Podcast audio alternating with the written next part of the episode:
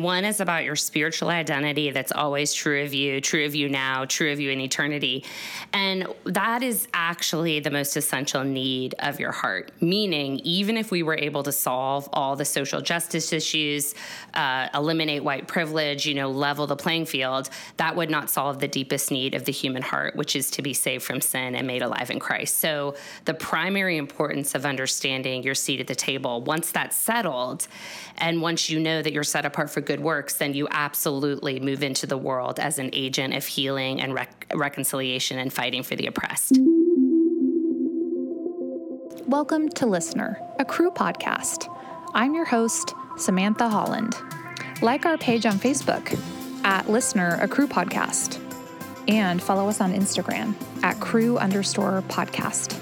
And if you never want to miss a new episode, follow us on iTunes. Today's guest is my friend Heather Holleman. Heather is on staff with Faculty Commons, Cru's Ministry two professors, and she's also a lecturer at Penn State University. Heather was one of the main speakers during Campus Ministry Days at Cru nineteen this summer, and she gave us all a copy of her book, Seated with Christ, and started a conversation about what does it really mean that we're seated with Christ as Christ followers, and what would our lives really look like if we lived into that identity. You can connect with Heather at heather holleman dot com. Enjoy the show.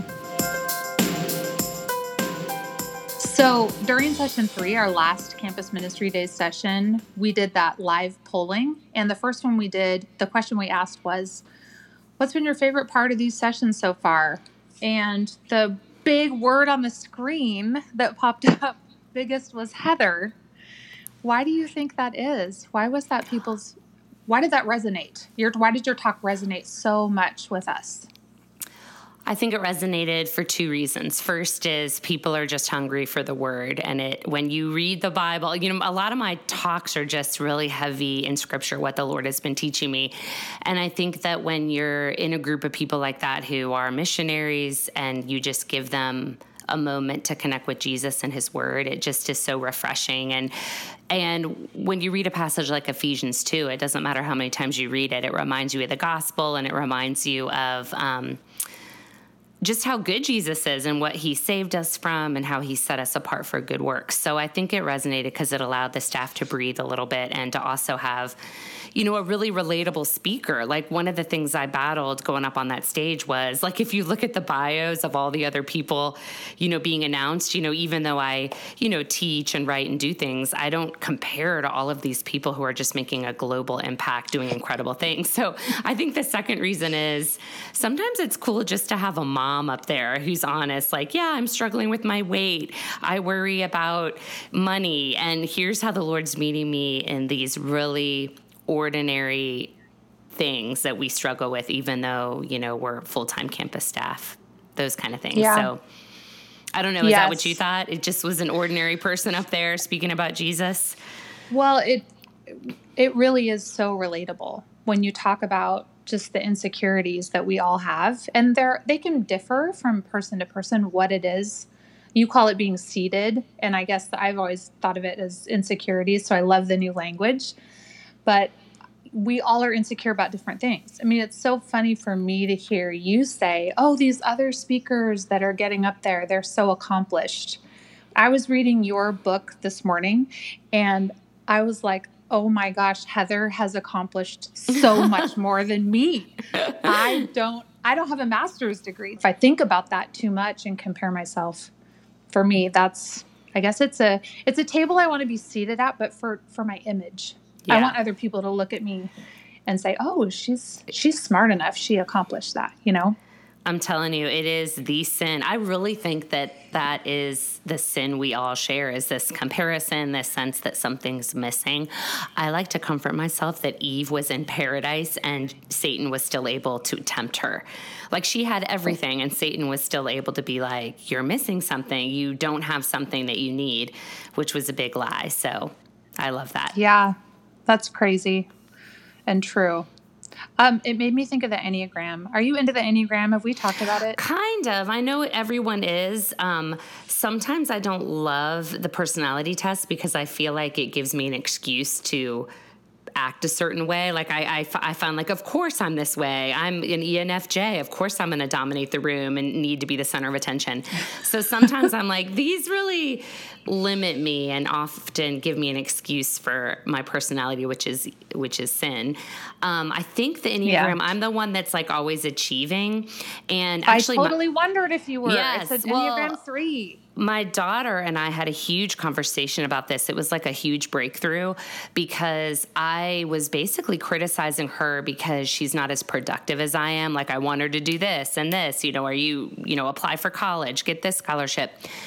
And then the way I apologized to her is I was like, well, you know, in all my personality tests, I like, I'm a high achiever, you know, I'm really into productivity. And she said to me, Mom, the way you are defining those words and the way those personality tests define those words are seriously damaging. Why do you think mm-hmm. I'm not being productive when I'm in my room thinking, or when I'm knitting, or when I'm doing, you know, when I'm watering my succulent garden? Why is that not achievement? And we really mm-hmm. had a really honest talk. But so right now I'm like, wow, sometimes those things can, you know, damn, the language we use can damage. But if I were to be completely yeah. honest, I'm one hundred percent. Is it a three? What am I? The one that's the achiever? Oh, yeah. yeah, and I think my yes. wing, what would my wing be? I don't even know. I don't know. I did it at one I, point. Well, so I'm an Enneagram four. I'm right next to you, and but I have a three wing. So the way I would describe it is myself and what I desire and compare myself to others. What I'm measuring is I want I want what I do to be meaningful and noticed. So it's a little bit nuanced from a three. A three is like I they're both image centered. Yeah. According to the Enneagram. Like I want to be noticed for something really meaningful and unique that I'm doing. My friends that are threes say, I'm very goal-oriented. I want to reach my goals and achieve them and have other people notice. Yeah. Yeah. That's so me. I don't know. Yeah. It just, the reason I was thinking about it is because you keep asking the question when you spoke to us and in your book, like what are the tables where you want to be seated? And right. I was thinking of it with Enneagram language. It's like, our number might help us think about and understand what are the tables where I want to be seated. Yeah. I want to be unique. A, a, um, a six might want to be secure, safe. Yeah. Like they want to be seated at a safe table where all their needs are met all the yeah. time. I don't know. Like financial security. Yeah. For sure. Yes. Yep. So Heather, y- you are a professor at Penn State. Yes. Technically, and my title is lecturer, though, and advanced writing direct, an advanced writing kind of um, director of the advanced writing program. But I'm not like I'm not a full time tenured professor. So you're a part time lecturer and a part time staff with Faculty Commons. I'm full time with Cru and part time at Penn State.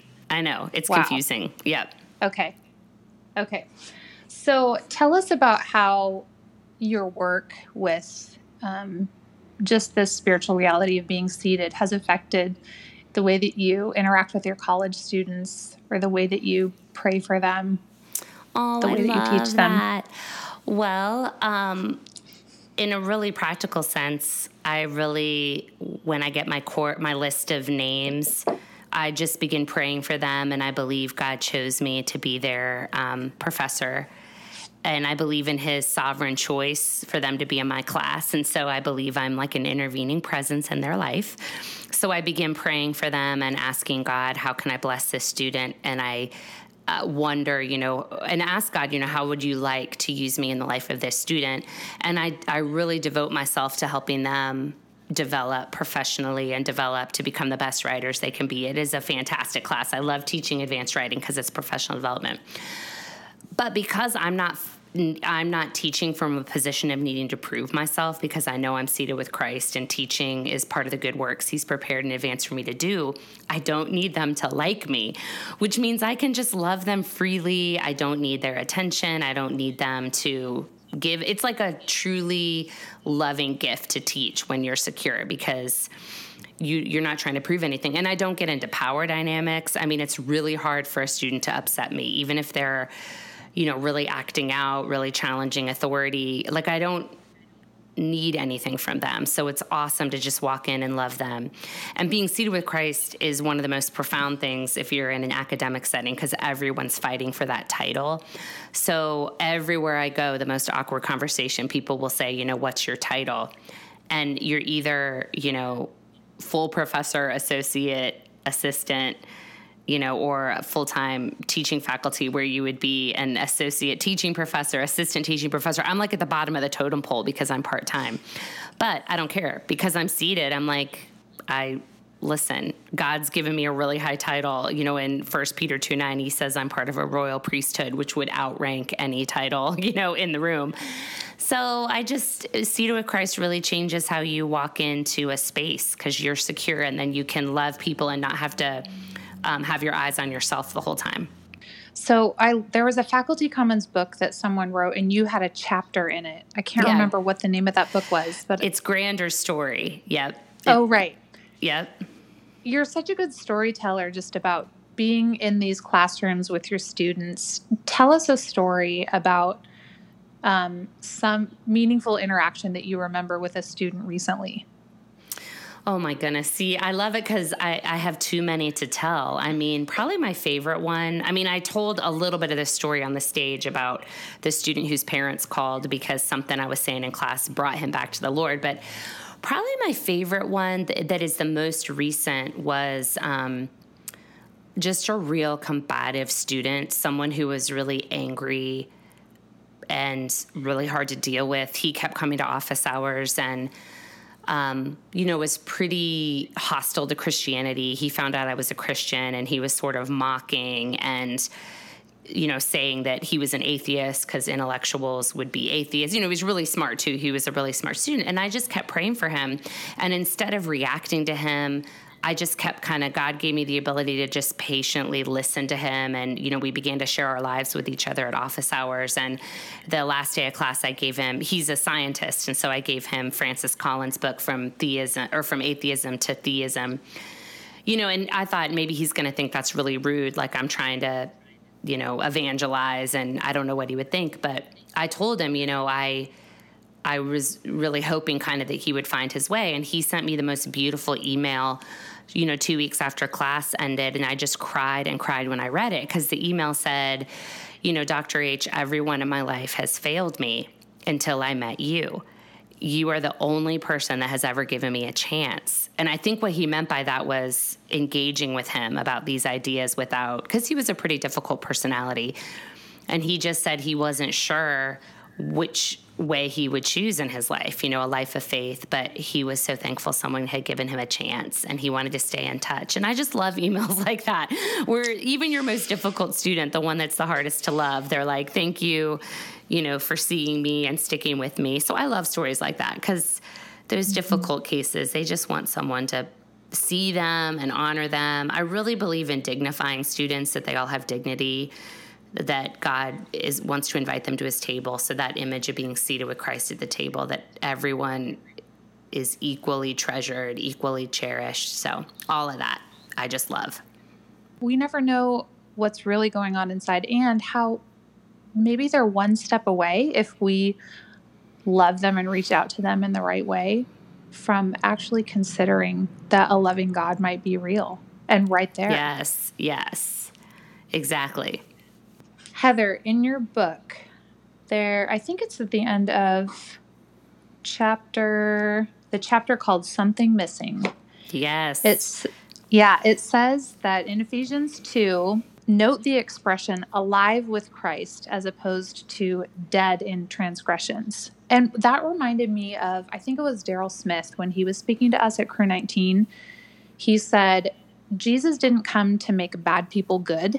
Yeah. He came to make dead people alive. And I'm sure I've heard that before, but it just struck me. I think a lot of human beings in the world think that that is what Jesus came to do. He came to, to make bad people good. Yeah. And even when sometimes when I interact with someone who's not following Christ, and they hear that I do follow Christ, it's almost like they think I've passed judgment on them already, yeah. that I yeah. think they're bad. So can you just talk about that, the difference between good and bad and dead and alive? Well, yeah, because Christianity is really about like a soul transaction takes place. You're transferred from the kingdom of darkness to the kingdom of light. And this idea of being dead in your transgressions and sins, or you could say, you know, you're you're enslaved. You have no choice but to follow um, Satan. I mean, it's really frightening if you think about it, that your kind of two options are to be enslaved to sin or to be a slave of righteousness. There's no like middle ground. And so when you think about what the gospel is, it's the Holy Spirit coming inside of you and literally making you a new person. You're dead and he renews you, that you get new life. Anyone who follows him has new life. And, um, you know, even if you did a word search of of the word life in the New Testament, it's amazing to think of, you know, he who has the Son has life. He who does not have the Son does not have life in First John. So that's totally different than like a system of morality. I do believe that once the Holy Spirit indwells a person, the process of sanctification begins, which means that you become, you know, more like Christ. But at no point are you, by your own effort, trying to like earn God's favor by following a moral code or being good, but you are set free to choose to be good and to be able to be good. That's, that's so powerful. So yeah, I mean, it's hard to remember, or it's hard to even articulate what it means to be dead in your transgressions and sins. People who've become alive in Christ often can remember that feeling. Little kids who come to faith young, they often don't remember what that spiritual awakening felt like. But, you know, adults will. They'll, that's why they called it a born-again experience. You know, in the seventies and eighties, it felt like you became a new person. In fact, the whole gospel's about becoming a new person. The number of times God changes people's names, they literally become new people. Yeah, it's amazing. So, yes, we were dead in our transgressions and sins, and we are made alive. So I want to transition to talking about justice a little bit. And here's how I'm making the connection. So we've heard a lot about justice at our last three staff conferences, Cru fifteen, Cru seventeen, Cru nineteen. And you shared with me that you had a conversation with a staff after you spoke who was expressing that sometimes hearing this talk about resting and how we're already seated in Christ can make a person of color feel like maybe they shouldn't be fighting for a seat at the table here on on earth. Yeah. And I know that's not what you're saying. In fact, I know in your book, you talk about like the round table and how we're all seated equally at Christ's table when we're we're in Christ. But the reality is here on earth, there there's privilege that does separate us and make it feel yeah. like we're not seated at the same place. And so what responsibility do we have to fight for others to actually have a seat in a different way, but yeah. here on earth? It's a different way. I mean, one is about your spiritual identity. That's always true of you, true of you now, true of you in eternity. And that is actually the most essential need of your heart. Meaning, even if we were able to solve all the social justice issues, uh, eliminate white privilege, you know, level the playing field, that would not solve the deepest need of the human heart, which is to be saved from sin and made alive in Christ. So the primary importance of understanding your seat at the table, once that's settled, and once you know that you're set apart for good works, then you absolutely move into the world as an agent of healing and rec- reconciliation and fighting for the oppressed. Um, and you do that from a position of security in Christ and empowered by the Holy Spirit. Um, 'cause God is such a genius. I mean, sometimes at that conf- over the last few conferences, you can get so overwhelmed and you can say, okay, I should quit everything and I need to go work for I J M, or I need to solve the water crisis, you know, in the Sudan, or why aren't we adopting more orphans? But the beauty of spirit-filled living is you can talk to the Lord and ask him, Jesus, what is my role in social justice? What do you want me to do? And then that spirit-filled notion that you are God's handiwork, created in Christ Jesus to do good works, which God set apart for you to do, that he will lead you in those works. So I was praying like, okay, God, what, how do I speak truth to power? power? How, what do I do? And I thought, that's one of the roles of the university instructor. There's no teaching people to write, teaching people to have a voice in the marketplace of ideas is huge. And then also to fight for the oppressed. So, for example, today I wrote, um, I drafted like a three-page letter to our dean advocating for a living wage for the lecturer pool. I will not benefit from that letter. I, that salary will never affect me, but the oppressed in my community are those that don't have a living wage. They're living at the poverty line. And if I can use my influence to write a letter to the dean and put all the research in about why we need a salary raise for our full-time lecturers. That's an, another example. And a lot of those lecturers are women and or women of color. So I'm like, where, wherever you can be a voice for the oppressed to help people realize, um, you know, a seat in the earthly sense, that is good and right work. But they are two different things. You can have the earthly, you know, everything you want, and it will not be salvation. And so I really, there's there's like a check as I move out into social justice to make sure I'm fighting for the actual need of the human heart, which is forgiveness of sin and to be made alive in Christ. Well, and I think so much of the time in our current Christian culture, there can be a false dichotomy between seated in Christ in the heavenly dimension and where we're seated according to our privilege here on earth. And and Jesus cared about both and leads us to to live in both realities at the same time, to live as a seated person where we're all equal in him, but like you said, to still fight against oppression. Yeah. Because that's what he did.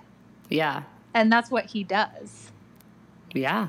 And I know that's what he leads me to do through the Spirit, just like you're saying, writing letters. I mean, Jesus has been, the Holy Spirit has been teaching me about how to advocate for those around me who yes. are oppressed and to be aware of of just how I'm privileged in yes. different ways because well, of where and, I was born and the yes. color of my skin and and how to use your resources in a Spirit-led way. I mean, where does God, he owns your resources. Where does he want them to go, you know, and for whom? And, um, you know, and the issues abound. I mean, It, if people are listening and they're like, well, is it okay if I advocate for people battling mental health? Or what if I care about the rights of the unborn and the sanctity of human life? I mean, the issues are so great in our world that you could even, you could spend a lifetime, a lifetime on just one, AIDS education. I mean, it's, the issues are great. That's why we need that Spirit-filled sensitivity and that sense of, God, where would you have my resources go? What what did you make me for in order to help um, and care for the people around me and love them? Well, and so much of the conversation we're having now in Cru is how do we be unified in that kind of diversity? If we're not always equally challenged by the same type of oppression at the same time, how can we respect each other's relationship with God and what the Holy Spirit's calling us to do and who he's calling, how he's calling us to get, advocate against oppression in the world. Yeah. But be unified in Christ. Yes. Well, that that's why I love the image of being seated at the table with everyone. Because I'm like, I am at the table with these people that are doing these amazing things. And, you know, I never feel inferior, but I also don't feel superior. I'm just here, you know, how can I help what you are doing? Or how can you help what I am doing? Or how can I just pray? Or how can I be here? Yeah, the, I think right now in cultural criticism, we're in such a divisive kind of um, argumentative, uh, I don't know, atmosphere. I mean, it's just Twitter, you know, the, the tearing down, the, yeah, I don't know. I don't know how to... other than to just read the word. And, you know, he says, you know, speak with humility. Don't, don't stir up controversy. Don't, you know, even the public display of argument. I, I, so many people, I'm like, I really believe that the time you're spending on Twitter, if you went and made a casserole for your neighbor in the time you're spending arguing, you know what I mean? Like maybe just stop talking and go do something. Yeah. Um, I think a lot of disunity comes, though, when people who care so much about Jesus and they care so much about his word, they they get nervous, I think, if you stop exalting him as sufficient somehow. So I love that idea that there's a hierarchy, that that G- we exalt Jesus, we exalt his word. It's sufficient for life and godliness. And now we move into the world and we need training in how to best work for the oppressed. But you can't invert those. You can't make one an idol. That's why I loved when Daryl Smith basically called us out and said, we are making this an idol, that our, you know, your your ethnicity and having that seat, it can be an idol. Getting rid of, of or, or gaining privilege in the culture and power in the culture can be an idol. And I was so, I felt that talk was such a spirit-filled breath of fresh air when he was like, yeah, Jesus is the most important thing. So I don't know. Did you feel that way? Was that his second talk? I think it was his first one. Was it his first one? I think it was his I first can't. one in the morning. He said, I'm a black man. That's not the most important thing about me. That whole kind of riff that he was doing. I'm this, but it's not the most important thing. Jesus is the most important thing. Mm-hmm. Anyway. Yeah. What I remember him saying was something about Republicans and Democrats. Yeah, and yeah. Like, it was in all of we, that. The yeah, flag, it, and, all of that. Yeah. Yes, it was in that whole think, thing. Yeah. It's hard to be a Christian today because politics divides us so much, and because um, we only have two choices. When it, every four years, we have two choices, and there's honestly issues on both sides that would relieve oppression, and so Christians take different sides, and it becomes this really divisive environment every four years. I dread it. I don't go. Oh, I know. I don't go online. Yeah. Very much during that year because, yeah, I just think it's um, polarizing. And so I loved, it was either him or, I, I can't remember who said it, but Jesus wasn't a Republican or a Democrat. Right. I mean, I do love that Chuck Colson quote where he talks about how our hope is not in who governs us or what laws are passed as a nation. Our hope is in Jesus Christ changing the lives of people. And so every election year, I'm like, you know what, even if I had the best candidate, it would not solve the problem of sin in the human heart. You cannot legislate your way into righteousness. Mm-hmm. So I just don't have any hope in it. I mean, I pray for our leaders, though. We're commanded to pray for them. I want to bless them and pray for wisdom, but I don't put a lot of hope, um, you know, in leaders. I do put a lot of hope in communities of spirit-filled people solving the problems in their communities. That is what I love seeing. Mm-hmm. You know, like when our church gets together and does Feed My Starving Children, and Christians and unbelievers alike come and gather and pack food for the poor. I love that. I love, you know, we're in a small town, but it's a college town. So I get excited about seeing local people making a difference. So. Well, and you mentioned maybe a better use of time being, maybe not being on Twitter, but taking a casserole to your neighbor. I know that you've seen God do a lot in your, is it the neighborhood you live in now? And I remember yes, you was, I love my like, neighborhood. Walking to school with parents and all kinds of things that God was doing. Tell us a little bit about that. Well, I asked, you know, Lord, how could I gather my neighbors together to bless them and love them? And one of the needs of my neighborhood, so like if you're in a neighborhood right now, a great question is like, what is the greatest need of this community? And this was about eight years ago, and nobody was playing outside. Nobody was getting exercise. All of us were gaining weight because Minecraft had come out, and, you know, the Wii, I talk about Sarah with the Wii. And like, we live a mile from the school, and parents were literally driving their kids in the minivan. And, um, I was just like, number one, this is not healthy. Number two, I had a ton of nostalgia for my own childhood in the eighties where we would just run around until our parents called us in for dinner. So I literally, and this was like a spirit-filled moment because my husband was like, you are crazy. I took out the phone book. And if you lit, this was, again, eight years Wait, ago, I still had book? a ground line. Yeah, it was eight years ago, so I still, or maybe ten years ago now, so I still had okay. a ground line. Okay. And I had a directory of our neighborhood, and if you lived within a mile of my home, I literally called, and this is what I said. I was like, hello, this is Heather Holleman. You don't know me, but I would like to know if your children would want to play outside tonight. I'm going to have bikes and jump ropes and stopwatches. We're going to do games. Oh, my goodness, fourteen neighbors came with their kids. Some of them didn't even have bikes for their kids. So they went down to Walmart, and um, I had to learn how to teach kids how to play double dutch. Well, we did it every Monday night, and it got so big we had about fifty neighbors coming out. We had to move down to the church parking lot. And then we launched a walk to school campaign for fitness. But the whole time we're walking, the mile there, the mile back, it was just so easy to talk to people about the Lord and share my life with them. And, you know, in that community, we were able to figure out, okay, who needs job training? Who is grieving? Who needs this? What are, you know, how can we help here?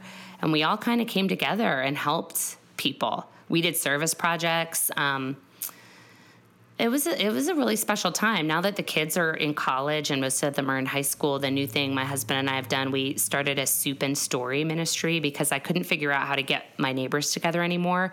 But I realized in the cold winter, everyone needs to eat and everyone can give an hour to eat dinner. So on Monday nights, I make a pot of soup and I say, you know, come over, and the neighbors, they'll say, well, what can I bring? And I say a story about your day. So it's called Soup and Story. We love that. So the neighbors come over and we cry together. We talk about our lives. Again, you know, where are people experiencing oppression in their life, and how do you, how can you help? Um, so that's been great. That's just the latest thing. Um, it's weird, though, when kids grow up. I'm trying to find new ways to gather the moms and dads together. But so soup and story. I have great soup recipes if you want any. I love that, soup and story. It's cold here in the winter, too. Not quite as cold as where you are, but dreary, gray, yeah, and kind of drizzly yeah. all winter. And That's so right. we don't see anyone unless we make, unless we're intentional. Yes. I was in Seattle for three years, so I remember. Oh, you get it. Yeah.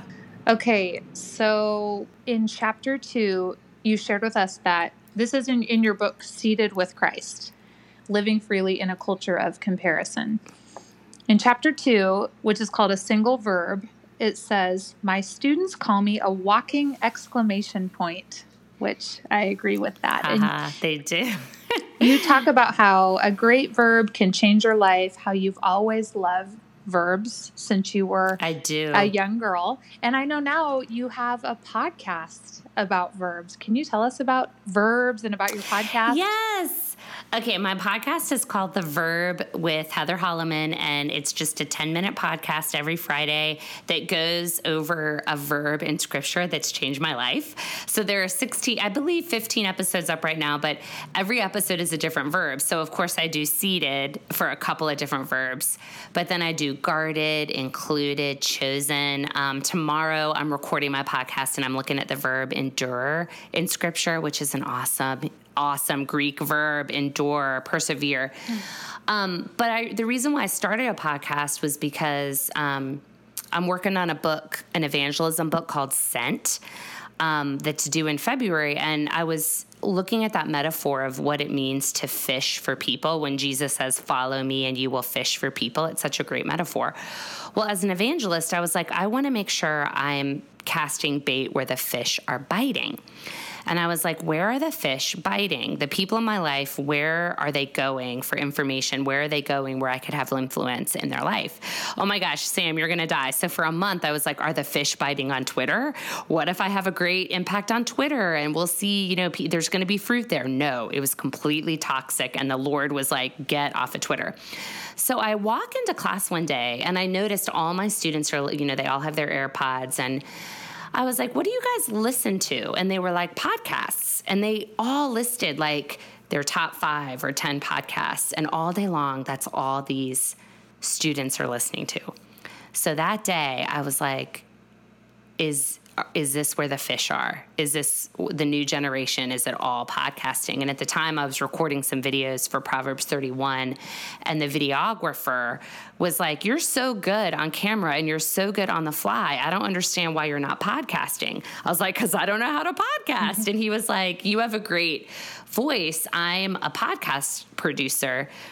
Um, why don't I record and help you launch your podcast, and I'll do the first five episodes for free, and then you just go get a sponsor. So Moody Publishers is sponsoring um, I think, six months on my podcast because it's expensive. I don't know how you do it. My producer knows how to, you know, host it and do all this stuff, and I pay him, but... It probably sounds so, more professional than mine. Well, and the thing about podcasting, this is why I love God's word so much. I was like, God, should I be doing this? I don't know. It seems kind of silly. Is this, you know, because I don't listen to a lot of podcasts. And I was just reading in the Psalms about declaring his name more and more. And I thought, okay, a podcast is more. And it said, and declaring it to the next generation. And I was like, I got to do whatever it takes. Wherever these kids are, I got to be there. So I'm on Snapchat. I'm on Instagram. You know, I'm like, because blogging is old. Blogging was like so two thousand five, mm-hmm. two thousand ten. I've been blogging, you know, every day since two thousand ten. Mm-hmm. And I just think podcasting might be the new thing. What do you think? You love your podcast, don't you? Yeah, I mean... I have been doing this podcast for about two years since Cru seventeen, just because I noticed that between our staff conferences, there wasn't a space really for staff to continue listening to conversations that were yes. about really important things that are going on in the kingdom of God and in Cru. And so I really feel like God just gave me the idea because I was between roles. I had no idea what was next. And I was every day just telling God, whatever you want to do with, with my life, you know, whether it's, even if it's like not with, not on staff, yeah. I really was kind of at a crossroads. And one day my husband, Darren, just said, well, what would you do if you could do anything? And it was the first moment I even thought of it. I said, oh, I think I would start a Cru podcast. And he just encouraged me. That's a good idea. And so I just wanted Cru to enter a space, like you're saying, where people are and where we're not. That is always who Cru has been about, taking Jesus and the freedom and the life that he brings into spaces where people are going. Because why would we yes. hang out where they're not? No, and I, I what I love about it is it's private. Um, my students who are listening to my podcast don't have to tell anyone. They can have a moment with me and with Jesus, and they don't have to tell anyone. And that's really important if you're really spiritually seeking um, the privacy of being able to listen to a podcast as you're on the bus and just have that moment. I don't know. It's kind of special, although it is it is work. It, it is sure work, is. You know, to record and to, but I just pray the Lord blesses it. And again, though, back to Seated with Christ, you know, I don't look at my um, numbers. I don't look at like how many people are watching, because when it first came, I was like, what is a successful pod or viewing or listening? I was like, what's a successful podcast? Those kind of things will just destroy your soul. I've learned, like, the more I've had to become like a public person with the books and with public speaking, and the more I'm like, you've got to be aware of what ensnares your soul. And so just do it because you love it, not because millions of people are going to listen to it. Um, like when I wrote Guarded by Christ, it, it wasn't like the bestseller that Seated was. And it really bothered me. I was like, well, God, I thought I was obedient to you to write this book and nobody's reading it. I mean, it's sold. It just hasn't been quite the success. And then one day I was at church and this woman came up to me and she was crying. And she said, Heather, my son is in prison. And every night I sleep with your Guarded book on my chest and I hold on to it and I cry with Jesus. And I thought, I wrote the book for you. Hmm. That is enough. Just that, you know, that one reader. So I think about that with the podcast, just that one listener, because when you think about the fruit God has ordained for your life, it's never about impact that you can see necessarily. It's just obedience to the fruit he wants to bear. And sometimes I think he saves you from seeing the impact um, because it's bad for your soul. Do you know what I mean? Do you feel that way? Yeah. Like if you became famous, it would kill you. Yeah. I mean, I feel yeah. like God has protected me from having money because he knows it, it yes. would be a huge idol and distraction for me. Yeah. And it being freed up from even being able to pursue that lets allows me to focus on the things and the people that he actually really yeah. wants me to focus on and made me to focus on, for sure. I love that. And I think about, you know, it is...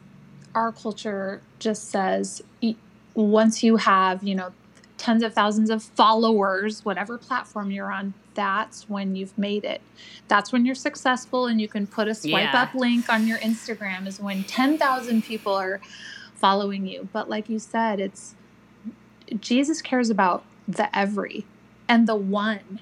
And so I think sometimes he is trying to show me that, like you said, it's the one person who comes up and says, you know, I heard this podcast episode and it changed my life.